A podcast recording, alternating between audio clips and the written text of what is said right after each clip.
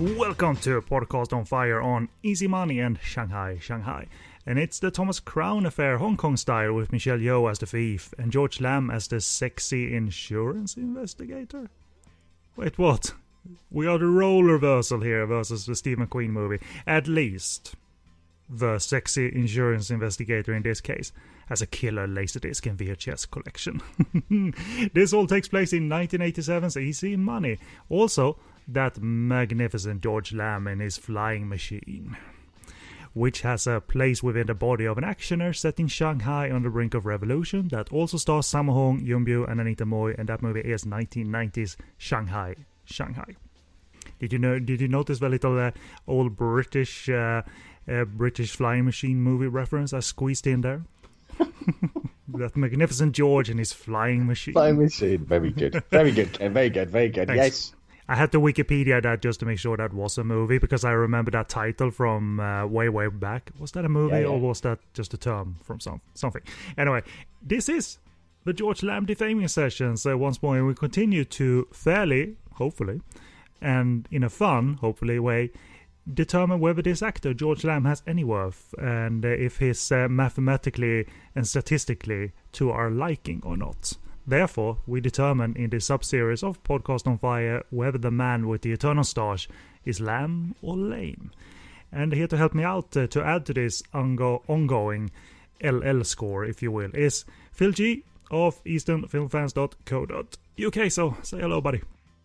Hello. Ah, it's good to be back. Good to be back on the Lamb or Lame. I tell you what, I love it. I'm loving it. I don't know.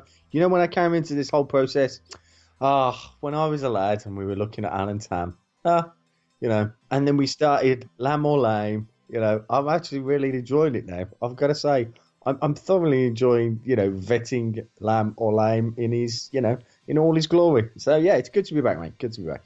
that is very much due to you and your uh, work ethic. If we're going to call this work, it's sort of his work. Yeah. And your enthusiasm and the way you respond to this idea. Because after all, they're merely ideas. They're not.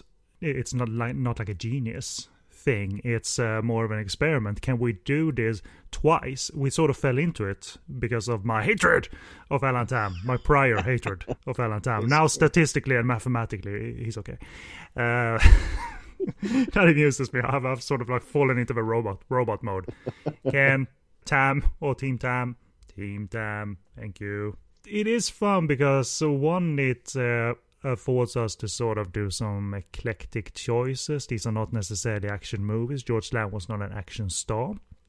And uh, it also affords us to have a little bit of fun. It also affords us to sort of fairly examine this because there's a concept behind this where we provide the context to sort of make the the final idea and the context of it come to uh, come to its Yeah. logical conclusion. You know, it's a, it there's a purpose here, and I very much enjoy that you are on board with that because uh, you're you're extremely fun to talk with in this context of judging actors. Now, that's not what you and I are gonna do forever and ever. Maybe we, we'll have to digest these two actors for a little bit and go back to regular What? reviewing. What? What? what? We're not going to do that forever and ever? Ken, what? Well, I haven't thought of any other actor that I uh, particularly dislike, so uh, you know. Oh, maybe, maybe we need to think. We're going we're gonna have to put that out there to people. I think we're going to have to throw something out there before Ken sacks me. Make Ken hate something. Yeah, make Ken hate someone. Who does Ken hate that we can force him? Or who do I hate we can force me to? Or just generally, who do you hate that you can force us to watch? And, um, you know, and it needs a witty uh, tagline in there as well. So please, uh, yeah, suggestions welcome. I'm just putting it out there. You know, if we want to hear more, just give us some names. Let's let's do this thing. Anyway, we haven't finished with uh, we haven't finished with Georgie Boy yet. Yep, still, still, uh, still defaming to do, and uh, that's what we're gonna do. But uh, uh, some brief contact information. First of all, this is Podcast on Fire on the Podcast on Fire network, and this show on Hong Kong cinema, new and old, George Lam cinema, new and somewhat new, and not necessarily super current because George doesn't star in movies uh, nowadays. Uh, I think he's uh, he's uh, still singing and touring and uh, appearing with his wife Sally. Yes, I think he's not uh, idol necessarily, so um, he's an idol still, but it's not uh, idle. I think I've said that before. Like what but, you did there, Ken. yeah, I know, but it's worth it's worth pointing out. It's worth very good. Sorry. And uh, but uh, this show is located on podcastonfire.com along with all our other shows on Japanese cinema, Korean cinema, sleazy cinema. We have audio commentaries and bonus episodes, and hopefully something for you. And if you are a first-time listener, thank you very much for taking in the show, and I hope you like it. And uh, if you want to let us know what you thought of the show or what your favorite George Lam movie or your favorite uh, Alan Tam movie is, contact us, podcastonfire at googlemail.com. We are available on Facebook in the form of our page. Just click the Facebook button at the top of our page. You can search out the, pod, the network uh, group called po- Podcast on Fire Network while you're on Facebook to follow show updates and the likes. And the Twitter button leads to our tweets. The iTunes button at the top of the website leads to our iTunes feed, and the Stitcher Radio button leads to Stitcher Radio online where you can stream us.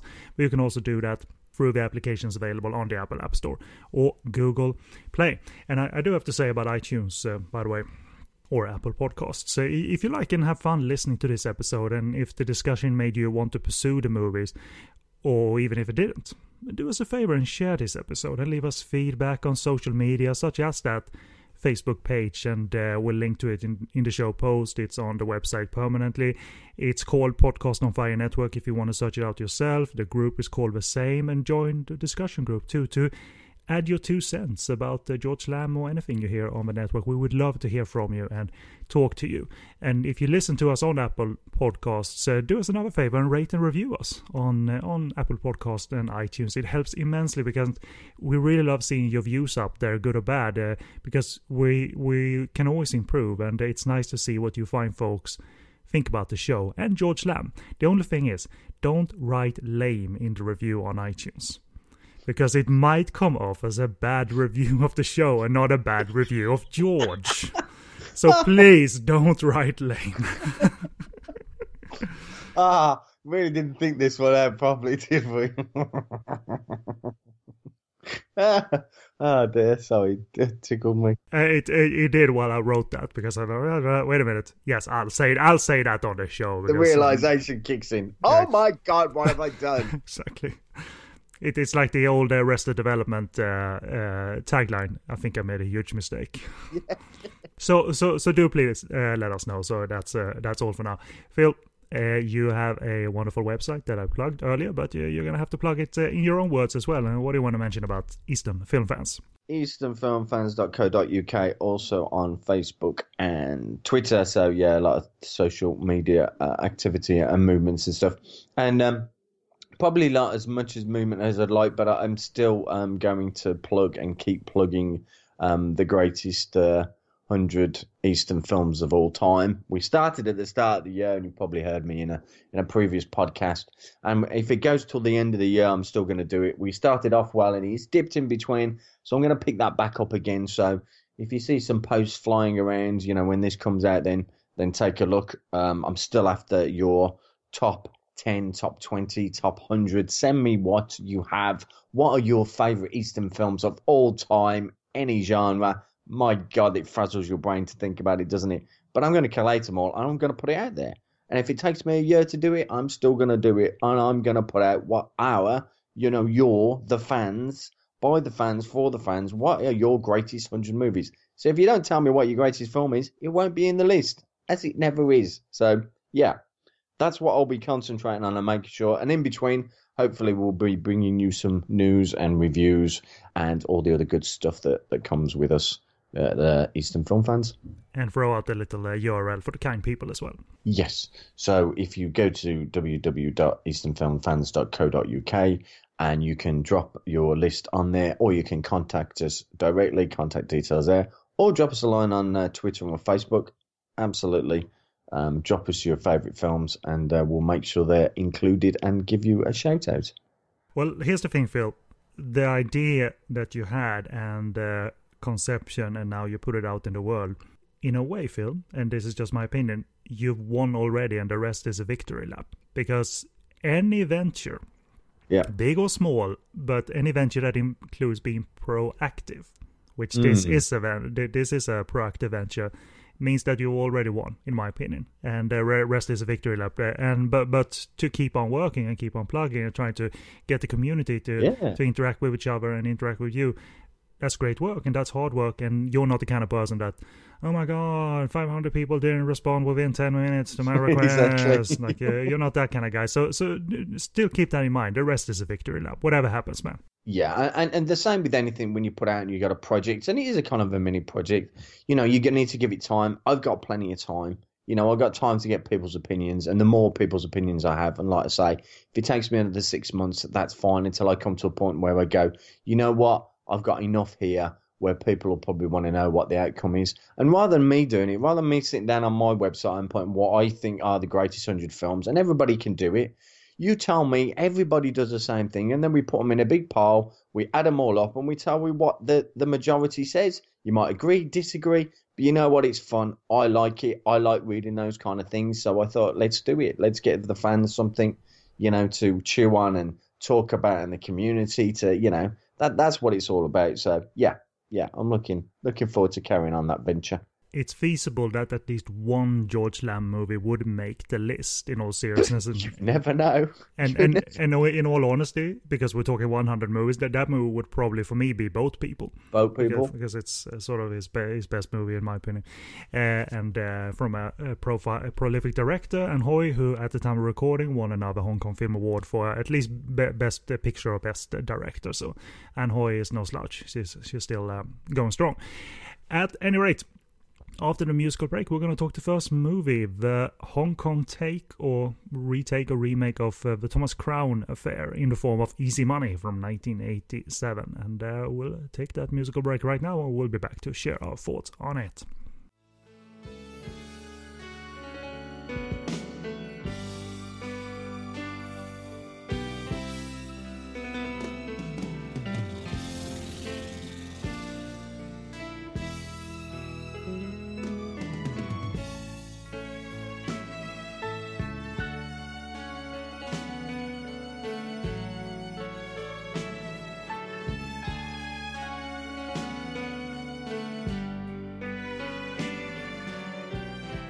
And welcome back in this this uh, episode. Uh, its first review. It's coming up right now. It's uh, the movie Easy Money. There's a couple of movies called Easy Money, but this is the 1987 one starring Michelle Yeoh and George Lam.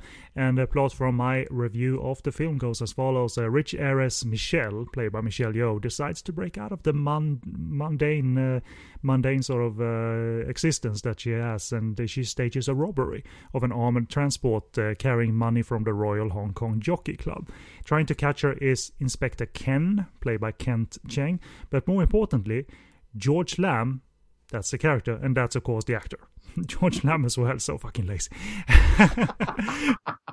I think I put something similar in my notes, but yeah, you've, you've encapsulated it there. Go on, Kent. Exactly. exactly. It it makes it easy to like. Who does Andy Lau play in his movie? Andy. Got it. Got it. Uh, but anyway, George uh, is the representative sent out by the insurance company, and he follows Michelle across the globe. He gets close to her and tries to find out where the money is because he's convinced that she did it. So uh, let's uh, share some uh, brief opinions first of all, and I'll uh, I'll go first just because uh, just because I can. Uh, somewhat strong first half of Michelle and High stuff. I really like that. Within that, there's some strong George and investigating stuff too. But once it's more about them interacting as the movie starts to go around the globe, director Stephen Shin, A Bite of Loves, Stephen Shin. oh, he doesn't engage as much. The, the the beats that involves the investigation, it's solid throughout, but a lot hinges on the duo because they're the leads, and I feel they they feel a bit distant from each other when they shouldn't. So it, it doesn't quite uh, hit um, hit all uh, the things, uh, the marks that it should. So uh, that's my short opinion for now. Uh, What do you think of Easy Money? Yeah, you you kind of hit the nail on the head again. We we got the same opinion. The first half, you know, goes quite quite nicely. There's a nice little heist piece in there, which you know is quite is quite good. You know, the first half, but the second half it just wanes, and it, it's it's something to do with the direction. The the, the two leads don't quite connect uh, in the way they should to carry the movie through to the end. And and to be honest, by the end you don't really care, which is a shame because it starts off well enough, I think. And you know, preconceptually, if you went into it way back then, and I knew it, obviously Michelle Yeoh, it was a non-action feature film for her, but obviously people could be somewhat um, uh, disappointed if they thought it was going to be something else than it was, I guess. Um, but I certainly didn't go into the film thinking that. But yeah, I was I was disappointed by the end, um, even though you know there was a stronger first half uh, in the feature film. So yeah, I have only seen the remake of the Thomas Crown affair with Pierce Brosnan and uh, Rene Russo and Denis Leary. I don't remember much from it, so but but I'm pretty confident based on the research I did research I did that Easy Money does follow the beats close enough where you can confidently say that yes, it's sort of a retake remake of the Thomas Crown affair. Um, do, do you remember seeing any of the versions, either the Steve McQueen one or the Pierce Brosnan one? Vaguely the um, the Steve McQueen one because I've got all these films and I had a fad, so I vaguely and the Pierce Brosnan again was years ago years ago. I did watch it just to see. So yeah, I think it has the beats of that, but like I say, they're just nowhere near the the chemistry at all. Although um, I think having Michelle Yeoh as the uh, the lead was quite inspiring. I, I like that switcheroo. Yeah, yeah, but the reversal is not a bad concept at all. Actually. Yeah, it's a great concept. I think it was a great idea, and and equally, I think she could have done well in either role. She just has that. Um, did George let the whole thing down? Well, I guess that's what we'll talk about. It certainly opens in a Hong Kong style way though, because it centers around horse racing. And if I remember correctly, maybe it has changed now and more things are legal, but at the time anyway, uh, horse racing was one of the only legal form of uh, gambling and betting you could do in Hong Kong. So therefore, horse racing was big and was uh, on TV, and and uh, you know they broadcast these uh, jockey races. So uh, we we we have sort of a, very local Hong Kong flavor here and then george slides in in his stupid car at one point so uh, but he, he's not in the movie that much for the first 20 minutes so we just get a little glimpse of george in uh, i was in, going to say it's uh, 23 minutes i counted 23 minutes until george appears um, which is like whoa there's not we're doing george where's where's george where's where's george gone isn't he supposed to be integral to this I didn't miss him for the first 23 minutes. it was fine. There was enough going on. Didn't need him. But yeah, 23 minutes until George. So there you go. You, you sat there with the stopwatch. Tick, tick, tick, tick, tick, tick, tick, tick, tick. Sometimes I just have these little idiosyncrasies that I have to do. Uh, but yeah, it was one of those things. I don't blame you. But w- what it also is, what I didn't remember was that it's sort of another Lon- London adventure, partly. Uh, Stephen Shin gets some uh, production value shooting uh, I don't know if it's an annual thing, but it's certainly like a queen. Uh, uh, the queen, um, uh, she she is part of a parade, and it's clearly set in England, and um, and, and and they shoot that documentary style uh, pretty efficiently. Though it's not like they snuck in cameras in there because you can't for security right, reasons. Exactly. Yeah, it's proper. Yeah, yeah. It's probably a jubilee. It's usually a jubilee. Right. It's, it's usually one of those kind of things. But yeah, because if it was in '86 or '87, they were there. So, uh, but, but I was sort of delighted that I didn't remember this was a London adventure. So I, I, was thinking to myself, self, just send George permanently over there because you, are going to shoot movies over there anyway, seemingly. yeah, exactly. Yeah. you got a bite of love and uh, and banana cop and all of that. So, um, but the, he has some production values without boasting that it has production values. It just looks sort of nice and slick and uh, surroundings that they. Um, that they get to shoot at in England. There's a grand mansion that uh, Michelle Yeoh uh, is uh, flown to in a helicopter because they have a big signing ceremony.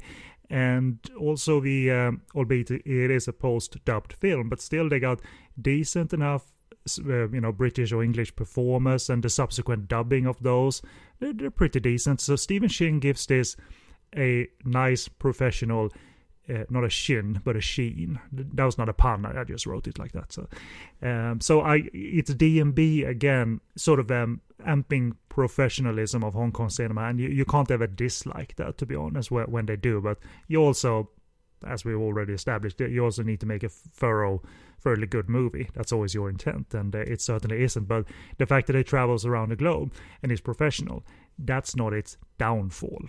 No, no, absolutely. Like you say, you've got you know your your London setting and your Switzerland and your France, and you know it is global, globe trotting, and like I say, it is a nice uh, opening sequence.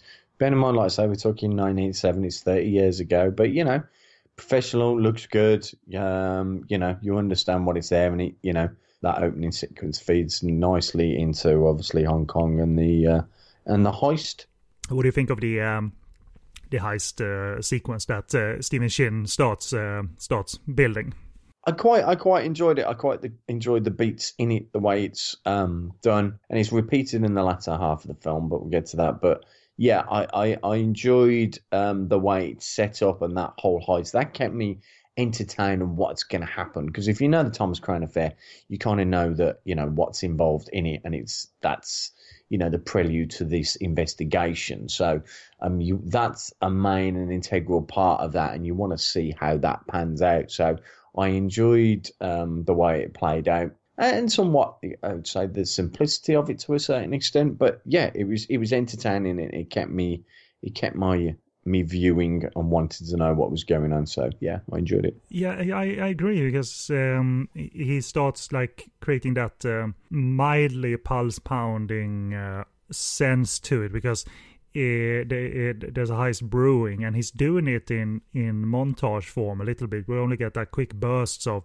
how they are gonna craft a traffic jam that then's gonna lead to the armored transport being robbed and that, that's actually pretty well done. It's a tight sequence with lots of sort of quick cuts and quick bursts of action in and around a robbery. And there's no sign of George for mostly, you know, the opening 20. So uh, we get a Kent Cheng to dominate as well. And um, he's never really been um, slotted into bumbling fool only. I think Kent has always been recognized as a fine, fine actor. Mm-hmm. You know, his build that, that didn't mean that he was like the butt of jokes constantly, like an like an Eric Tsang would be yeah, yeah. in more movies than he might have been comfortable with. But Kent has always been, you know, a fa- fantastic actor, and I think he dominates well, you know, as the cop here because he isn't necessarily foolish. He has some foolish moments, but it's not um, no. the the the stupid cop or anything. I mean, he's even interrogating really smartly at one point because they they know that there's been Westerners that um, coming into Hong Kong, and they've identified Westerners as being part of the crew that robs the transport. So he says at one point, uh, uh, "Can you recognize anyone?" He asks uh, one of the traffic cops, yeah. and he says, "I can't differentiate Europeans from another Europeans." And what he does instead is he picks up the uh, jockey magazine, a racing magazine with pictures of all the famous jockeys, and he t- he ticks them off beat by beat. That cop like that one, that one, that one. So you say you can't recognize Europeans, eh? And th- I, I, like that. It, it's just nice, uh, nice sort of Kent Cheng moments here that shows that uh, he looks like a good cop at any rate. You know. yeah, exactly. No, I had exactly, but I had uh, yeah the uh, all Europeans look alike to me and stuff, and then he shows him the racing magazine. But you're right, Kent Cheng. I, I did I did like him in this. He was um, it was completely solid, believable. You know, he had that foolish side to him, but not not overly. Um, he just wanted to catch catch the bad guy and stuff, and yeah, I quite I quite enjoyed him in that role. Um, he never does give a bad performance. Always brings a smile to my face when I see him in a movie because, like I say, I, I, I, like him. So, I mean, he's obviously been part of comedies. Uh, you know, yeah. he's in Lucky Stars Go Places. Uh, I think in a way, I think so. I never thought he was funny, funny, but he, he always have, has a great presence. I mean, arguably, he's I hate to say it, and others have say others have said it too, that arguably he's probably one of the better actors to play the character of Lam Sai Wing in in the Wong Fei Hung universe. Uh, you know, um, as Sammo did in Magnificent Butcher. But I, I, love Kent Cheng as Lam Sai Wing in Once Upon a Time in China. And they, they really utilize him well. Uh, it's not a fighting role through and through but uh, it just adds to the professionalism of that movie. And it's it's not fair to compare it to Magnificent Butcher, of course, because they're they're not the same uh, Wong Fei Hung movie in intent. But uh, he is a great actor, pretty solid director too, and uh, yeah. Yeah, it's I suppose leads us nicely into um, there really there really is a, a massive talking point here on on how George George Lam playing George Lam um, would track down uh, a mastermind heist criminal usually usually what happens uh, i don't know in police investigations on how that works but i think george um, shows everybody what needs to be done to catch these masterminds uh, in this particular film ken Well, you got to turn to your uh, movie collection, obviously. Yeah, you got it. and not it, this is not a DVD collection. It's No. not a uh, reel-to-reel collection of movies, right? Nope, No. it's on VHS and Laserdisc, and he's got a bunch of them. I can just hear the pure joy in your voice. Ah, you have no idea how happy I was. You do. You love it. You do. I don't know if the movies always matches up if the clips are from 10 to Midnight and that movie that I didn't know of, uh, Top Topkapi. Um, Yeah. but but he watches 48 hours at one point. Um, you know, it's just d- uh, delightful fun. Uh, at this point in Hong Kong cinema, you can expect a Laserdisc reference or two. Because, uh, you know, in other D&B romantic comedies, you had people working at a Laserdisc store. And I was like, oh, Homer Simpson just Yeah, too much uh, drooling, drooling going on. Um, but yeah, if anybody recognises the movies are on the screen, because I had a look and I was like, I'm not quite sure that it's tempting me. It looks like it could be, but God, my God, that Charles Bronson movie I saw, I had 25 years plus. I suppose it's got to be longer than that, hasn't it? So I couldn't, I couldn't recall. Maybe it is, but um, yeah, it was classy. It's it's nice to see in it, and you just uh, brings a smile to your face. Um, when you see things like that, George does it again. Uh, but but here's the thing: what where it's good, his performance is that he's uh, he's calm and collected. He's not trying to over Yeah, yeah. oversell and overdo his commercial image. He's, it's not like hey hey hey, I'm George, I'm the sexy insurance investigator. No, he just comes in there and goes to work, and he has some nice verbal sparring with Kent Cheng, and it's all very natural and uh, unassuming to a degree. It's not like Go, go, gotta catch the bad guys. I'm doing my best. you know, it's it's very calm and collected, and uh, I guess there's a, a decent enough point that uh, well, movies can bring us some truths. You know, in terms of uh, modus operandi or whatever.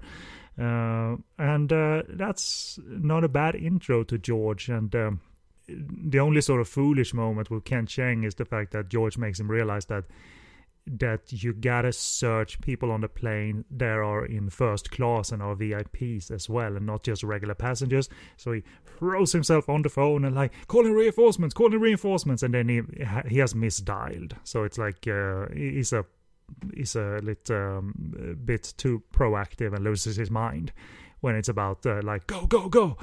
Um, so so yeah, what do you think of the globe globe hopping? Is it uh, is it fun to see D&B pulling out all the stops and having us uh, having us in different locales, or or, or it doesn't add anything as such? Not not for me. I'd like it more grounded. And and this is this is the problem now, isn't it? Because when you get to the point of when uh, Michelle Yeoh and then and George Lam meet, that's where it kind of, unfortunately, that you want that chemistry to elevate it, and it doesn't.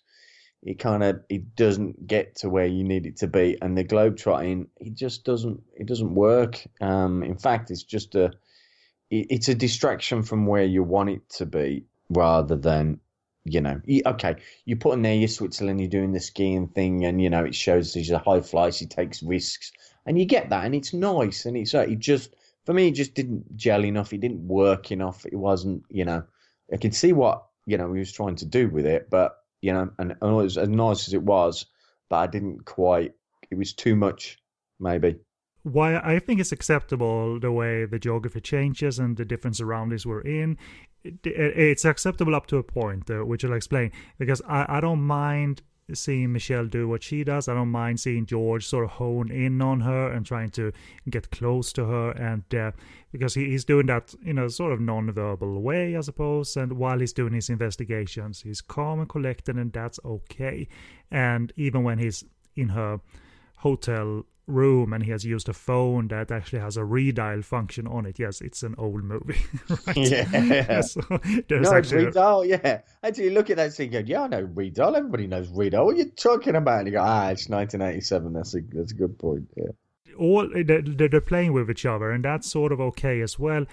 It starts to run into problems when we reach this point because now we got a centerpiece of can he should he get close to her? Like uh, she's likable but he shouldn't. And the more we see them the less the sort of interplay and the exterior of uh, George Lam, for instance, it feels less fresh the more we see him, and uh, they're not particularly syncing up together. The, the sort of interplay.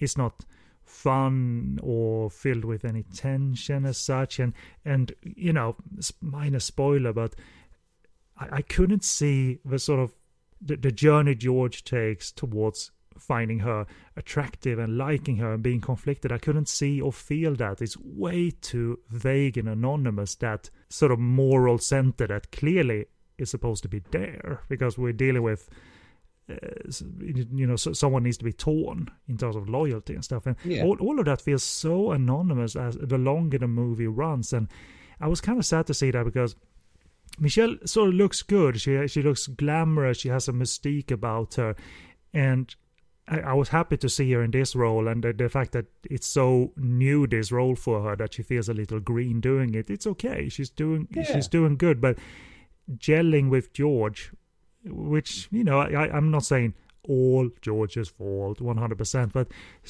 you know sometimes performers don't when it's supposed to be a little bit more impactful, and when we don't get that, which is evident quite mid movie, two thirds in, I I knew the movie was into uh, was into troubled waters because Stephen Shin is in building and building and try and reaching a boiling point with this uh, relationship and uh, her admitting the guilt and all of that and that needs to be a little bit more pulse pounding and it's got to reach a boiling point. And i felt that less and less as the movie ran you know what i mean?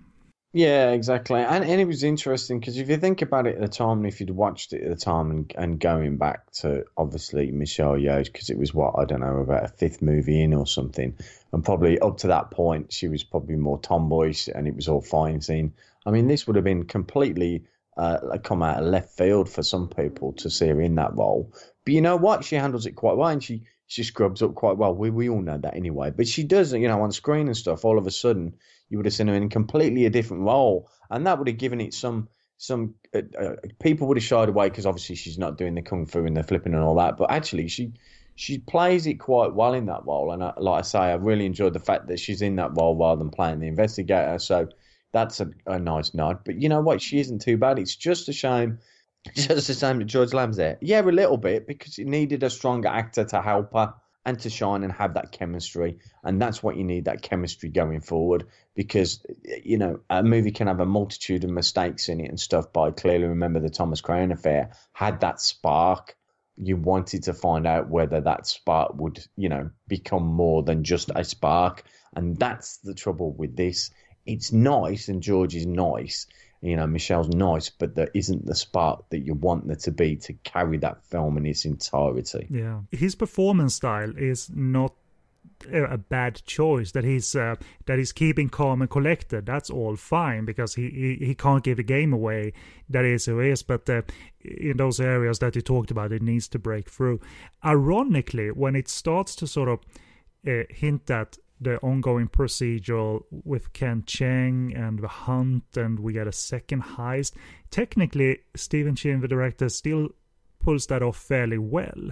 You know, uh, those sequences still is something he seems confident at, and uh, and having Kent Cheng at at that center, you know, it becomes interesting and and believable might not be word, but it might not be the word, but I, I didn't mind that center at all, but that doesn't mean that all of a sudden the George and Michelle sections rise from the depths and all of a sudden take a step step up because the walls keep closing in and all of that. And while, while it doesn't seem like it it goes for pure romance, they like each other clearly. And when they hang out and they uh, they happen upon this sort of a, a barbecue party, those are supposed to be like, oh my god, they really have taken a you know liking to each other. And that it, it's sort of I, I felt very neutral towards that and i shouldn't feel neutral towards it because it's an ongoing plot where she's committed a huge crime.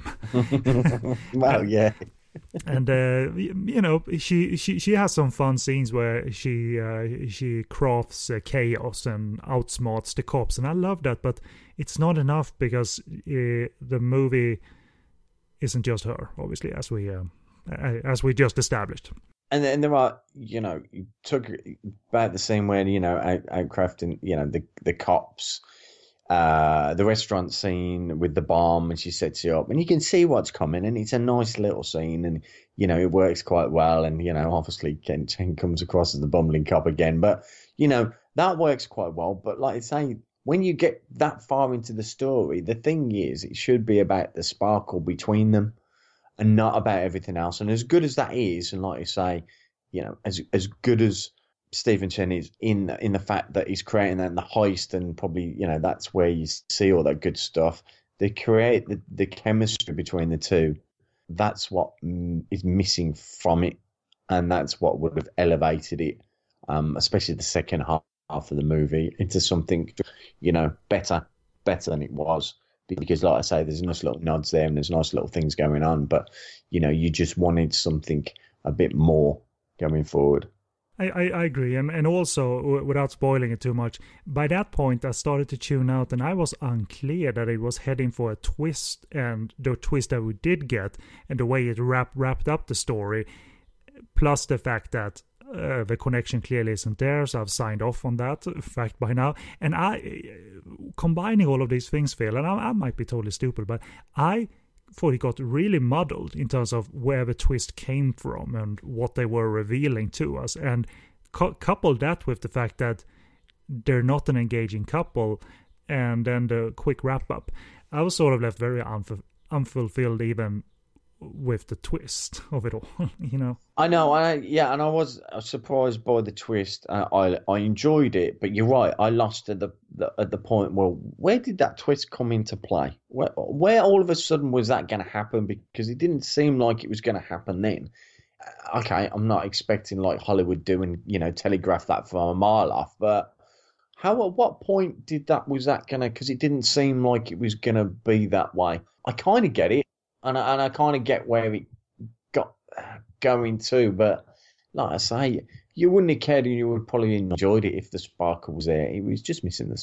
It's, it's a shame. A little bit way way too uh, vague, even. Um, yeah, exactly. Because uh, we we can say this, but that twist isn't a, a huge reveal between George and Michelle, and we go, "Oh my God, what did he say? What did she say?" It's uh, something external from that. Even the presence of uh, of Dennis Chan on screen, um, which I love. I mean, my my God, as that man sold his soul to the devil and always looks the age of sixty constantly.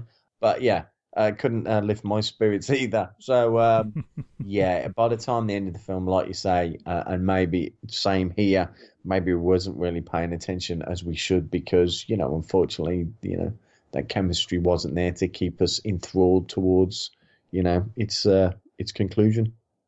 Uh, some, some of the supporting cast is fun to sort of spot, of course. Uh, Ku Feng has a nice little role as a um, stressed out Hong Konger as part of the um, as part of the heist, um, and uh, I like that. Is um, Chan Ging, famous from Long Arm of the Law and those kind of movies. He appears as a somewhat dim-witted uh, cop, uh, part of a Ken Cheng's crew. Uh, we see Blackie Ko for a little bit, which, which was nice. So it, it has some nice cost uh, 80s cost spotting to do. And I, if I'm not mistaken, and please correct me if I am wrong, but this was Michelle Yeoh's last movie for a while, and I think she married the head of D&B, which was Dickson Poon, and yeah, presumably, not presumably, but I don't know if they divorced, and that meant she went back to movies because her next movie was Super Cop. It was, yeah, five years in between, wasn't it? So but but I don't know if that was uh, her saying I want to get back in movies, and he said, "Well, fine," you know. then yeah, see you later. Then love, thanks. So do inform us uh, if you know anything about that. But but I know I, I am fairly certain that her marriage meant the acting career was put on hold, and she became a wife at that point. Uh, you know. That's it. Yeah, yeah. Uh, Dickson Poon telling to stop at home and uh, cook the dinners. Um, did, did not say that. Well. Did not say that. I simply don't know. hate mail. Here but, but we mail. do know uh, that fact that I don't know if it's an Asian thing necessarily, but it, we have the examples of uh, when actors do marry, they retreat from the spotlight, um, whether by own choice or not. So it's just one of those things. Well, this is my new chapter in life now, and um, that's not feasible or logical to combine with um, being in the entertainment business, and probably many actors are fine with that. Yeah. Uh, so it did because it happens quite a bit. Um, if you think about a film, so obviously she came back and she did Police Story 3 and stuff, so, you know, Jackie must have come back, but I think then the year after, she probably had a most prolific year. She had just about five or six films in that, because obviously Heroic Trio and um, Executioners come out. I love those movies, Tai Chi Master. There were there was a fair few. She must have thrown herself into her work for that for that year. Some classic movies, but um, but what a comeback, you know. Yeah, proper. What a comeback indeed. Yeah we probably won't skip over to a few years later when she did Shaolin Popeye, but never mind. Ah, that's a fun movie. It's way, it's way better than the first one. I'll tell you that much because uh, oh, when yeah. she did Shaolin Popeye two, at least it had some trademark Chu Ping uh, uh, craziness. But the fir- the first one is just kids comedy with kids at center, and that wasn't good enough. So Shaolin Popeye two, I I dare you to to trash it again. I dare you. Oh, oh, I'll let you have it, Ken. Thanks. I'm dictate. I'm dictating that you should not. Yes. Have an opinion. Like you will like this film. Got that on Laserdisc, goddammit. I'm not sure George Lam had that on Laserdisc. so. I'm better than George. He might have done for all his for all his uh, good efforts, and, and, so that's that's it with Easy Money, and that's the thing. It starts off really well, and George is good in his laid back approach, and I totally agree that you know, he's not he's not overacting it and stuff. But when it comes to the, when you need him to be there and be that main star and act, it isn't it doesn't provide that chemistry that's required for that role. And anybody else, unfortunately, would have lifted the movie. And I have to blame blame George. You know, I wouldn't for the first half because he's perfectly fine and, he, and he's great. But when he's got to stretch to something more, um, it just it isn't there, and that's what acting's about. Just to stretch. You you sort of see where I'm coming from with my yeah. mostly immature, but you know it, it is in reality. This is my view on George that he can. It, it, when it doesn't work, it sort of comes up like this, and yeah, it's it makes me dislike him and movies because of that because it needs to be better and uh. He, he isn't um, he isn't uh, up to the task at all times uh, and this is one of this is one of those cases. Exactly. Uh, and and and for me I walked away from the movie going you know oh bless. It wasn't his day. It was the first good half and stuff. You know it, it's lamb and stuff. But you know on reflection and, and seeing what more it could have been and stuff I'm afraid it was it was lame. It has to be because he didn't hold up his end of the bargain as they say. One half is not good enough. No, indeed. It needs to be a whole, my friend, a whole. Mm-hmm. A whole lamb. Mm-hmm. Coming back to the lamb chop thing again. Yeah, we got to get him in now. Yay! And as for availability of Easy Money, the Joy Sales DVD reissue seems unavailable at the moment, and ditto for the older Universe DVD that we watched. Um, so it's it's a little bit hard to get a hold of it, uh, despite it being uh, issued on DVD at least twice. Uh, the latter DVD that I mentioned that, that, I own, it features a remix that sometimes annoys because um, in one scene there's a lot of camera clicks and stuff, and they they feel like, well, we gotta replace those sounds. But it is mostly an actionless film, so they don't have much to remix uh, to begin with. So if you find a Universe DVD for a reasonable price, then it looks and sounds okay. Uh, okay, that's uh, easy money done and dusted. The revisit for me, but uh, I didn't change my opinion that much. And yeah, it is what it is. But uh, a break, we're going to watch a movie. we have already, but we're going to discuss a movie that I had not seen before. And it's called Shanghai, Shanghai from 1990. It reunites George Lam and Teddy Robin, but Teddy Robin is this time off screen because he is the director of Shanghai, Shanghai. And uh, we'll be right back to talk about it.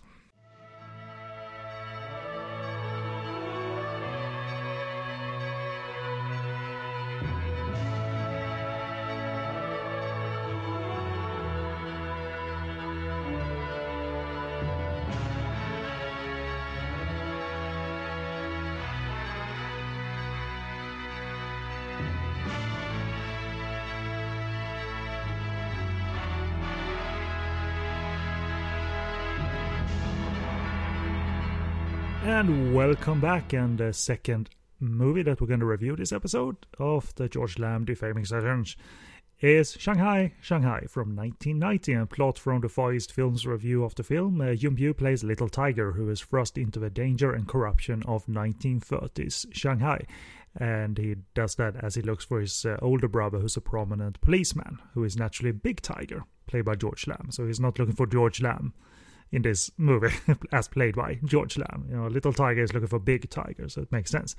Uh, soon after finding his sibling, uh, Little Tiger becomes unwittingly embroiled in a local gang battle as he intervenes in a nightclub fire and befriends a traveling opera troupe. With these newfound friends, Little Tiger soon gets a reputation as someone whose fighting skills make him a tricky customer, and he forms an uneasy alliance with Shanghai's main crime head, played by Sammo Hung. Conflict soon arrives, though, when Little Tiger's brother reveals his own plans, the policeman does, to oppose the resident uh, powers uh, oppressing the people, and uh, he wants to wipe away the corruption from the city of Shanghai. And this leads to an inevitable showdown between honorable and the corrupt of the vibrant city. So, Phil, in short, uh, this is a rewatch for you. So, in short, uh, what do you want to say about uh, Shanghai, Shanghai? You, you know what? Um, it's probably it's probably how I felt about it back then because uh, reminiscing and it's good to look back at films and, and, put them on again, especially if you're like me. The collection you've got, you don't like, you don't revisit these films a lot. So revisiting, I felt the same pangs of I couldn't wait till the end again to some extent mm-hmm. because of the fight scene that I knew was coming up and I couldn't wait. And there was nothing better in the movie than that. But stepping through the movie again was interesting to, to bring those feelings up. So it's solid. It's not, um, and I think probably what I felt about at the time. We're expecting a little bit more from it from an action point of view. That's kind of what I was looking at and stuff. And you get that towards the end uh, in abundance.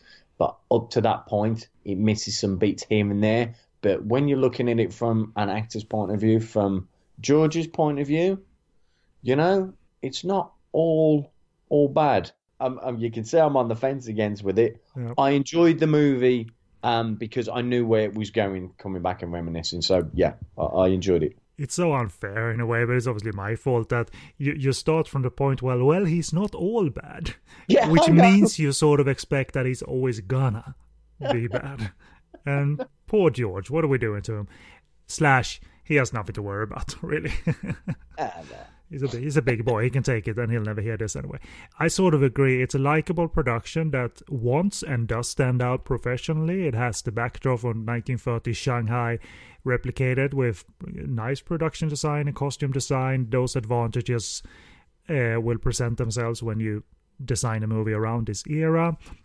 So that's clinched, but in general, I think it's a little bit of an unremarkable film. It sits in the middle in terms of the quality from everyone involved, including George.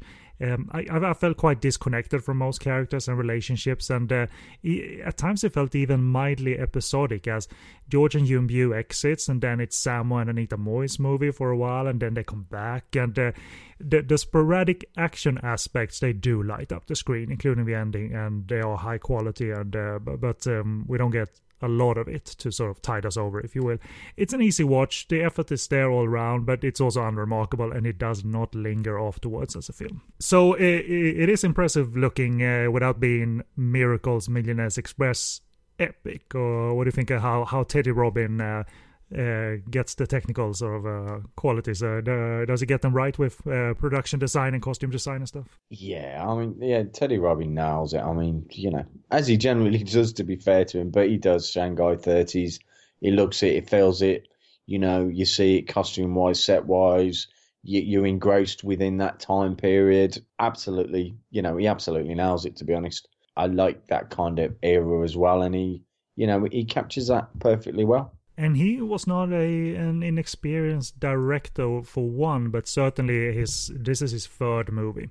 He did the sequel to All the Wrong Clues called All the Wrong Spies, and then uh, The Legend of Wisely from 1987. And The Legend of Wisely is a big movie, very impressive looking, great special effects. Uh, stars Sam Hui as that character Wisely that um, Lee has played and that Andy Lau has played. Um, and uh, so it's a recurring character and stuff. So he's uh, he can do this, and uh, you get a sense of the production design being uh, quality all around. But it's not a showcase. It's not he's not there to show off with with shots that just screams I got a you know technical hard on for things and I'm gonna show it for 90 minutes and forget about everything else. No, it's there, but you get immersed into it, and um, and you get introduced to characters, including Yuen Biao. But obviously, George has a curious intro where he um, seems to be a bit of an on the edge policeman because he uh, he risks the, the, the person he's gonna arrest and his own life at the beginning of the movie by, by shooting down that uh, that rope bag of things and he gets out of the way of it and it seems like he's gonna be like Dark George, I'm on the edge, man. Like don't fuck with me. But but you know eh, eh, that, that that doesn't scream George Lam is correct for that role, but it's a curiously loud intro for his character where he's like, I'm I'm super confident. I'm gonna get out of the way of that thing. You're right. I, I dismissed it as well at the beginning, but you're right. It is quite a, a dark. You know, he's got him there, suspect, shoots his rope down, he's going to fall, and then he, jumps across and kicks him out of the way of it and stuff. You know, saving his life and his own at the same time. And you're right. He's kind of a dark, on the edge character and stuff. That soon soon soon dissipates. So I wouldn't worry about that too much. But you'd like it to be you know, you'd like it to be um, all of a sudden taking that dark turn. Alan Tam did it. We, we know we, we did that one. But, you know, all of a sudden, maybe, maybe there's hope at the start of the film that it is. But you're right. There is a, there's a darker tone, uh, you know, kind of cop on the edge. And, you know. But, but it's not this um, tyrant in terms of I'm going to get the law. Uh, law accomplished my way. Now that dissipates, as you very correctly said, and uh, and and also you know, because they are brothers, you got to talk Yuen Biao for a little bit. Mm-hmm. Always likable. He's got yeah, this yeah. innocent energy. Energy. He is a physically gifted uh, performer, as we all know. So that combo is never not likable and he walks into these situations as we see him uh, trying to save Law Lee's character, and he helps, and uh, he's uh, a noble character. And I can't say I dislike him in this movie. He's just part of a movie where he does his very, very best, and his tr- transition to a more of a proactive character that has morals and ethics. It's probably along with Sammo and Anita. Well, well, that trio is they're all pretty solid. Um, so I didn't really dislike anything Yuen Biao did. But uh, as with Michelle, if you go into this movie expecting Biao to just light up the screen left and right with acrobatics and kicking, it's not really how the movie is designed for anyone until the ending. Although Biao gets a little bit before and some stunts and stuff, but um, it's it certainly isn't the headliner thing here. No, and and that's where the and I'm gonna. Oh, oh, I hate saying this because I love Yuen I really do. I love him. And at the end scene, it justifies everything, so he'll forgive me for it. But he isn't the lead character. And I think if everybody's honest, we know that he doesn't light up the screen. You could have anybody playing that role, and then give him the, the you know you want to see Yuen and and Sammo face off, obviously, because that's that's the that's well from an action fan, that's perfect and stuff. But you could have anybody step into that role and play that with and give it more gravitas to a certain extent. He does well with what he's given. Because it's Yuen Biao, you just want him to be, you know, kicking ass and taking names throughout the movie, and that that isn't what happens. Well, well, well, the problem arrives when the movie turns out to be episodic in terms of it. It it it uh, leaves certain characters off screen for quite a while, and then they come back. And I I I was kind of curious about why they even employed that structure because it felt like oh yeah, that person was in this movie too. Like, oh yeah, George was in this movie. Uh, oh, Biao was in this movie, and all of that. Where George's, this is not his fault. This is the writer's fault. A head scratching aspect of this movie and of George's character is not that he seems to be this on the edge policeman, but that he seems to be the greatest inventor in the world. yeah. and I was looking at that. Okay, he says that, oh, I've invented, uh, I'm, I'm, working on a, a, flying machine, and I've invented the telescope, and I've invented a voice scrambler. So he's sort of Q, char- a Q character. And I was waiting for the joke. But Teddy Robinau, and no one acknowledges that this is ludicrous. That George is this awesome inventor that's also the chief policeman or colonel of, of the city. And that, my friend, is troublesome because they don't justify that aspect of George's character and translate that into fun energy. It's mildly light, mostly straight, not deadly serious, but straight. And I thought that was hugely problematic because I, I was left befuddled. Because if you talk about it, like George and his flying machine, it sounds cute, but it isn't fun as depicted, Phil. You know what I mean? I have in my notes uh, several flying again, flying again, flying again. I, I, I don't know why. you like to say. I don't get it. I don't get what a writer would put that down and it makes sense as a movie. This is, um, I think it was Raymond To or whatever that wrote this. Afterwards, he wrote um, Zodiac Killers with Andy Lau. What a great movie! He, he didn't put flying machines in that one, did he? And a very good director as well. Yeah. Why would you? Why would you do that and think it makes sense? As he's an inventor. It's not the fact that oh, that's fine, but he doesn't. Yeah, okay, we, we know in the movie and stuff why, and the, and the whole thing comes to fruition. But still, it doesn't cohesively fit together to make any sense. Because the tone isn't crazy as they start to rattle off this character depiction, exactly. right? Like it's more like it's what I do. But it, but these are serious times too. I'm like, no, no, no, no, that doesn't fit, man. That doesn't fit. Exactly, it doesn't fit. It. You've got, and, and here's one of that. And it's at the start of the movie, so discussing and stuff. And I like the scene of obviously when uh, little brother and big brother, you know, meet Yuen and George Lam, you know, and, and Yuen jumps the wall and over that minefield, and you've got that kind of again that Hitchcockian kind of slow mo thing going on. It's good, but again, he doesn't quite fail. It's not as good as you know um, Jackie Chan did in Police Story Two that slow mo, that you know Willy Wonky and stuff, which fucking epic.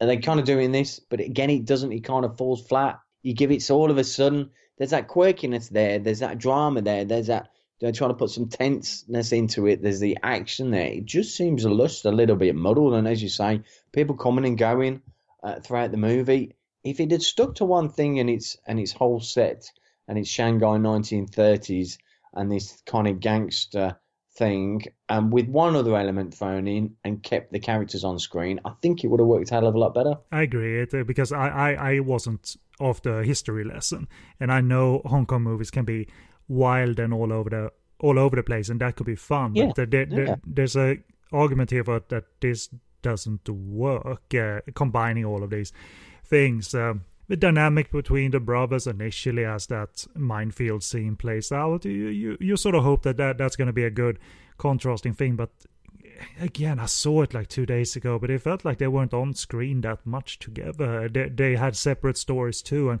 that prevented uh, memory being cemented in my head of what that relationship was like. And yeah, and, and I guess George is is sort of he's fine working this, but I, I sort of blame the writers too that they they they give they give them confusing material to work with uh, that uh, m- might not have felt like it shooting it, but when they assemble the movie, it's like well, okay, he's uh, he's an inventor. Well, I guess that now makes sense. uh, you know, we have the movie uh, said so, so um, it, it it's sort of problematic, but um, uh, I'll get back to some George notes in terms of whether this is he's acceptable or not at the end of at the end of the review, if I'm honest, because I want to talk about Anita Mui. Add within your well costumed film a fetching style icon like Anita Mui was, and your movie takes a step up, in my opinion. Because if you cu- if you uh, put like these costumes on her, yeah. her presence, her very iconic presence, uh, which just merges so well with the 1930s uh, setting, as we also saw in Miracles, the Jackie Chan movie. Yeah. That's what she's good, but in a way, what I just described is good enough. Mm-hmm. you know what I mean? Because she looks so fetching, man. And uh, but but she actually she and her parts are more in line with the serious brewing revolutionary part of the movie, which I thought was better, especially when she was at center stage a little bit and uh, probably the strongest performer if we talk uh, performance. But there's a little surprise for those who didn't expect it at the end that uh, that she's going to be part of uh, what not just the director does, but what the action directors do as well. But uh, we'll get to that. But what do you think of Anita? Because uh, what I described sounds like very I like her by default, but there, there is something to me that where, where, she appears in these period movies that she just pops. Oh yeah, but you, you nailed it though, didn't it? It's, it's she is uh, bless her and God rest her soul. She was one of those people that comes on stage and sparkles again. We talk about lack of sparkle. Let's talk about the sparkle. Let's talk about the je ne sais quoi. Let's talk about when she comes onto the screen, your eyes all of a sudden light up because she's there, and especially in a period piece like this, in that you know costume and set design and stuff, where she just fits straight in, you know, and she pings from the screen, and you know it's wonderful to see her on screen and stuff. You know, regardless of what the movie's like, she elevates it all of a sudden. It's same. It's the same for. Uh, I can imagine for you with Anita and a lot of people, as it may for for Yuen and Sammo Hung when they start fighting. All of a sudden, your eyes pop, you you can't wait, and it's just mouth watering, and that's what she does. So she just needs to walk on the screen, and you know that's it. She's got that je ne sais quoi, and she elevates it, and then certainly in this piece, she looks you know fabulous. So in my book, she can't put a foot wrong. Then when the story dictates that if I understood it correctly, I might have misunderstood it. That uh, George's character and Anita Mui's character had a romantic history, but he also had a romantic history with the character that Chen Yu plays.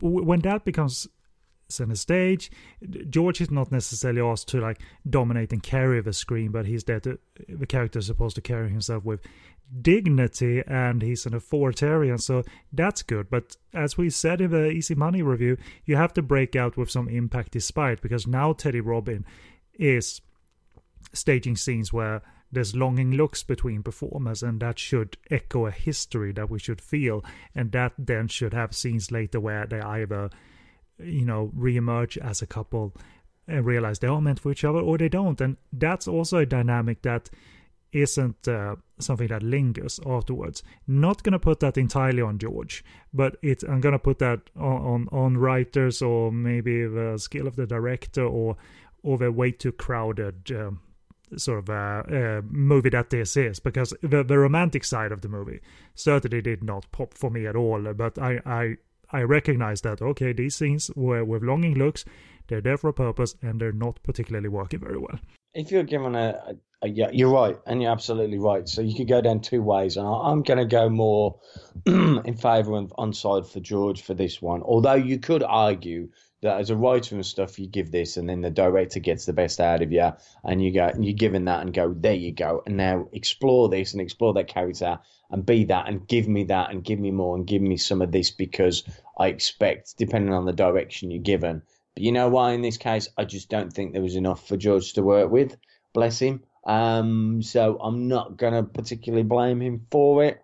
I don't think. I think because of the way the movie was, there wasn't enough there for him to do something with. Bearing in mind what George is like, so um, I'm going to put it down more to the writing and direction, um, particularly on George's character, just not having enough time on screen to kind of develop that and get that kind of spot on. I think. And I'll um, actually have those notes a little bit later for my ultimate tally, if you will, of uh, his performance, even though I've hinted at it.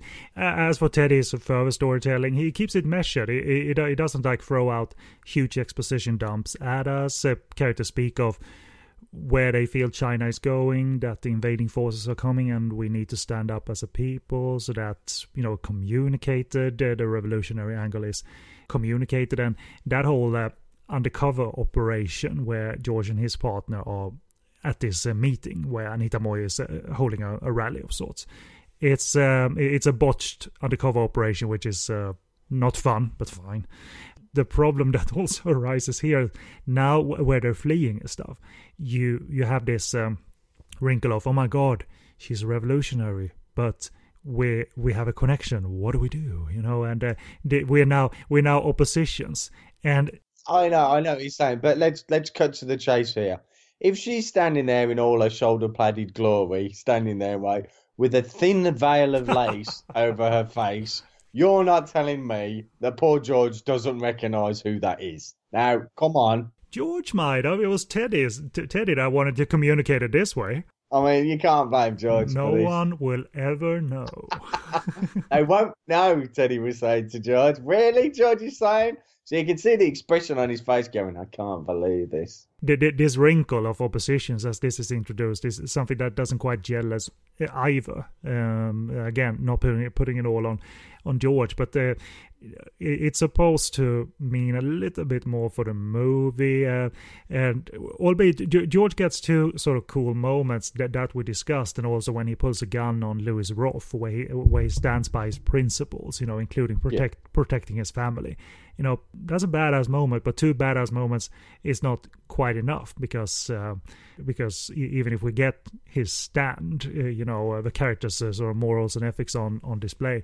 And and the thing for george is he's verging on being like it's, it's okay but he's not um, he's not quite there and you have to make these difficult decisions within this show context our podcast context okay so because I was conflicted, and verging mainly is not good enough because uh, the inventor plot sort of ruins things. It's not neither well integrated or fun and because they play it with this detached tint, i.e., they're not treating it as this colonel as a crazy little side mission in world. He wants to create a flying machine. They they play that straight, and therefore I felt so disconnected from that. And the former lovers, they don't feel disconnected, especially as they fly away in that sequence. You know, the special effects sequence where George and his uh, lady friend are flying away, and, and they they're connected. It's neither fun nor impactful. It's sort of like a little quirky excuse the pun, flight of fancy.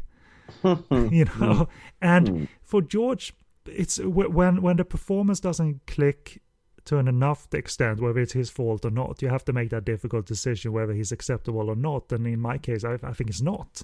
It, it isn't breaking through to an enough extent. Uh, and and and by the end, when he comes into the action piece of it all, I thought I was ludicrous, man. George Lambo goes Rambo. you know, as you said, they've built up the fact that you can't just leave the inventions and the flying machines alone. But I thought that was completely stupid, man. Uh, not because it was George sitting there in the plane and not at all, but it to take his character on that journey, I just felt was well, that sealed the deal, man, and it's not his fault. but it still sealed the deal. You gotta love it, haven't you? When George Lam comes crashes to the window on one of his inventions with a with a, a machine gun, a mounted machine gun on it. Now that would just drop the plane, the, the weight of that anyway. But let's say they're massacring an entire police force. Yep, you gotta love that. I mean, don't get me wrong. In that's... concept, yes, but in the whole coherent way you look at the movie, I don't think this matches tone at all with the rest of the movie. It's great fun to just have violence, man. By that point, he, like I say, he just didn't go with the tone of the movie. You're just along for the ride because at that point you're just like, you know what, I'm going to take anything that comes my way. give me any fun. Give me any fun. Yeah, just give me anything. But we certainly do um, after that point because it just comes obviously into its own. The characters uh, going into the final, obviously part of the film. So well, uh, let's talk of the action finale then. So, uh, because uh, if this movie has like highlight reel moments, it certainly happens here during the action finale. So the floor is yours. Uh, Sa- Sammo doesn't uh, go actionless in this movie, as it turns no, out. No, no. so you've got uh, Sammo going head to head with Yuen in, in a nice one on one. The action directors, uh, Dion Lam and stuff. I think uh, Corey Yuen Corey was listed as well as Yuen Tak. listed as well as was down. So um, and they do uh, just they do a fine job. You know, it's mouth-watering stuff. Yuen-Biao and Sammo Hung fighting on screen when they're fighting each other. Man, I love that sequence. I've got that tape somewhere with a, a musical montage somewhere. I've got you know, and it's one of the fight scenes I put on that I loved from way back in the in the late eighties, the nineties. Um, this fight sequence between them because it's just so good. Let, uh, let me ask you something uh, because I have it in my notes, but I, I want you to elaborate on it. Does it ever get old seeing Sammo just kick into gear and with the trademark powerful nature that he delivers the action? Does that ever get old? No, no. It's just every time you watch it, it's just joy. I I, I, I love revisiting it and watching it because I know what I'm going to see, and you just you know what you're going to get and that power. And in this scene, it's perfectly crafted and that perfect, that powerful, that you know that beast of a man that Sammo is, and he comes across and he portrays and the accuracy action scene really well against Yuen-Biao, the acrobat and the flipper, which again he portrays. They play to both their strengths, fighting off against each other, and you got the little bit, you know, a comedy in between. You know, when he asks him to wait and stuff, he says, "What for?" And he rubs himself, goes, "Well, it hurts." It's the whole Richard Norton thing coming. This that that that craft that play with it. It's play with it, and they do play with it, but they play to their strengths. I mean, like I say, price of admission alone, you just you buy the DVD just for that fight scene. My God, it's pure, pure gold. Yeah, it's he certainly never gets old seeing the power and move and the ability of movement of this bigger guy. Like he's he's big, but he's in you know he's not he's not fat and like a slouch or anything. But it never gets old to know that and see that he has these acrobatic powers, uh, skills rather, Sammo, and and is able to convey this power on screen, meaning that it's you know it's contact here and there, of course, but uh, it, it, never gets old to just see it come out of the blue like a lightning strike, and someone just flies across the frame, and boom, we're into trademark Sammo power. And at, I can't think of a movie where I thought that was old hat or anything. Even in the worst of the '90s movies, there was always some stuff in there. I'm sure there's some great stuff in Don't Give a Damn, which is a yeah. Latin movie. And uh, speaking of another Biao movie with Sammo, mm. that's not the sole highlight because the action directors they involve Anita Mui to an extent too. So, what do you think of Anita Mui's action scene and how she is integrated into? It's nice, isn't it? I mean, there's some there's some real great. I mean, one for a start off, Anita Mui is uh, her legs are being flashed all over the place. Which, let's face it, I particularly enjoyed. And I know there's a lot of people out there that will, both boys and girls, marvelous, quick editing, nicely done it looks good. It's nice. It's crisp as they do and stuff. There's a nice couple of uh, scenes in there, stunt scenes and stuff. Obviously, uh, potentially not uh, flipping through the pillars. I mean, it's just delightful little sequence. I rewind it and watch it again. It's just, it's just great. Well, well, you know what the genius thing is that it's designed around minimal doubling, but it yes. not slow, and exactly. it, it, it isn't like instead of doing 15 moves, she's only going to do two because she's only able to do two. Not at all. They actually go for it quite well. And she is in 90% of it. Yeah, I would say, looking at it, I've, I've looked, you know, even, even the wire shots, you know, even yeah. the, even the wire shots where she kicks, uh, you know, uh, to the left and right at the same time. Yeah, yeah and don't get me wrong, she isn't doing you know massive roundhouse kicks to the head and stuff. You know this is you know, but it it, it, works really well for the scene. It looks really good. She looks good. They make her look like she knows what she's doing. And you know what? For anybody that wouldn't know, they they think, wow, she the martial artist that she is.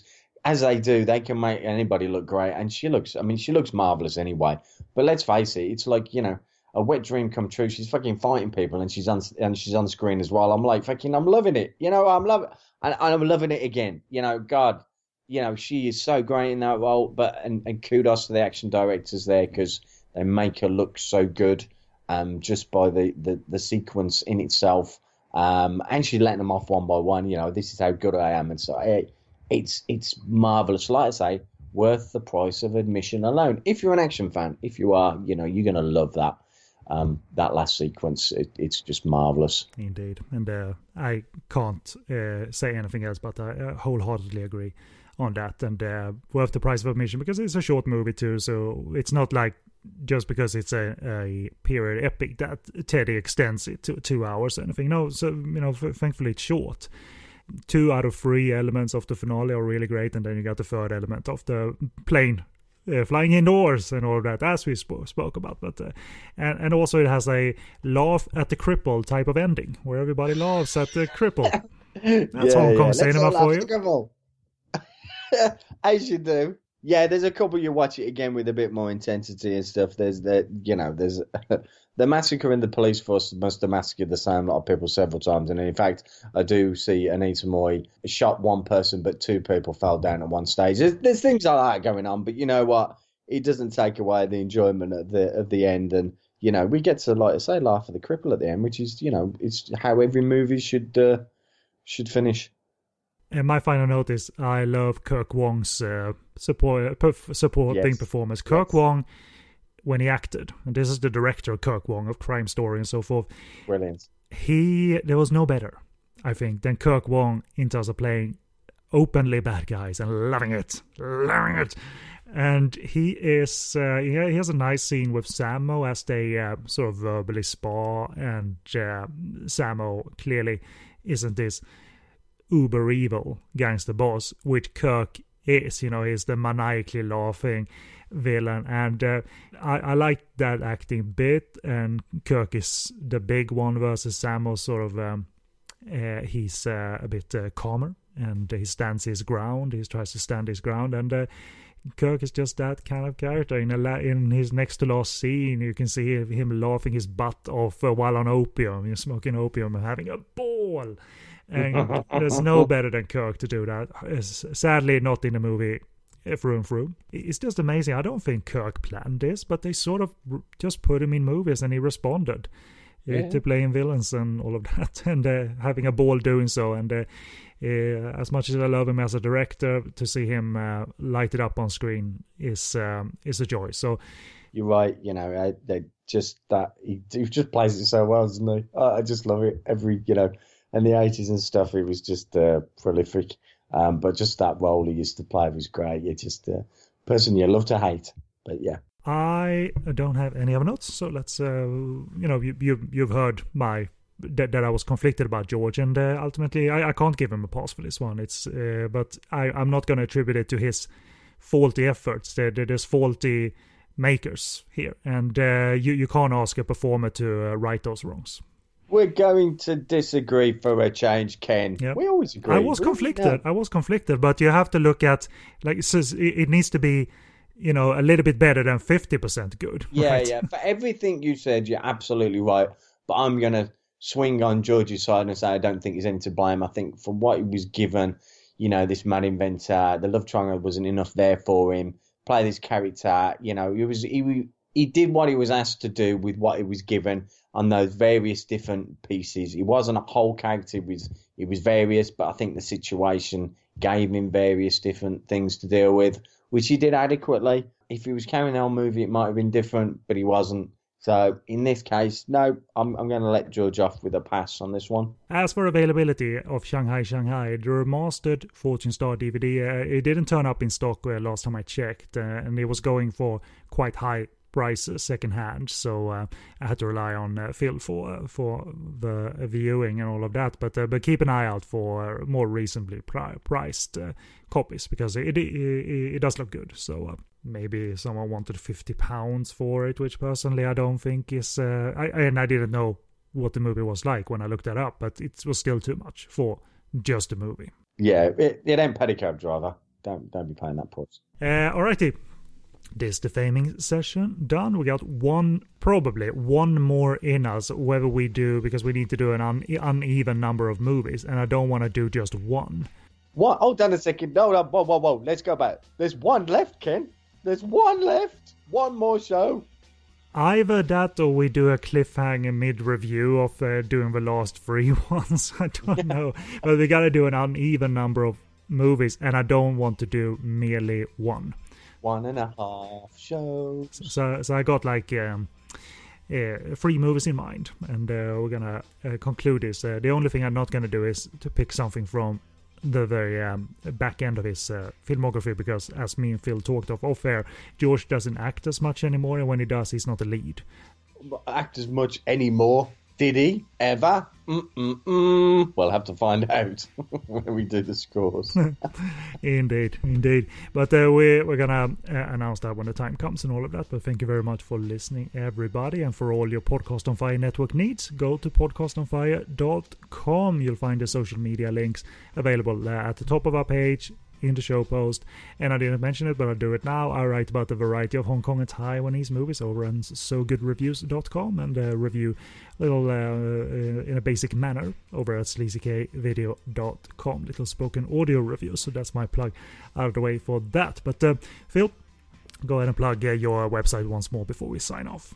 Yeah, so you can find us at www.easternfilmfans.co.uk. Uh, we're on Facebook and Twitter, uh, Instagram as well. So, you know, just uh, pop along, say hi, and, you know, throw us your greatest Eastern film fans in there as well. You know, you know, just your favourite films ever. Yeah, just just do that. You know, drop us a line. Say hello. Hmm, we'll see you then. Cool, my friend. Well, thank you very much for uh, continuing to um, endure this uh, adventure, which is uh, coming to a close soon. But uh, we'll uh, we'll let you know how it goes and what movies are going to be up for final judgments. But uh, in the meantime, I've been uh, Kenny B, and with me was the ever so lovely and jovial Phil G. Phil G. See ya.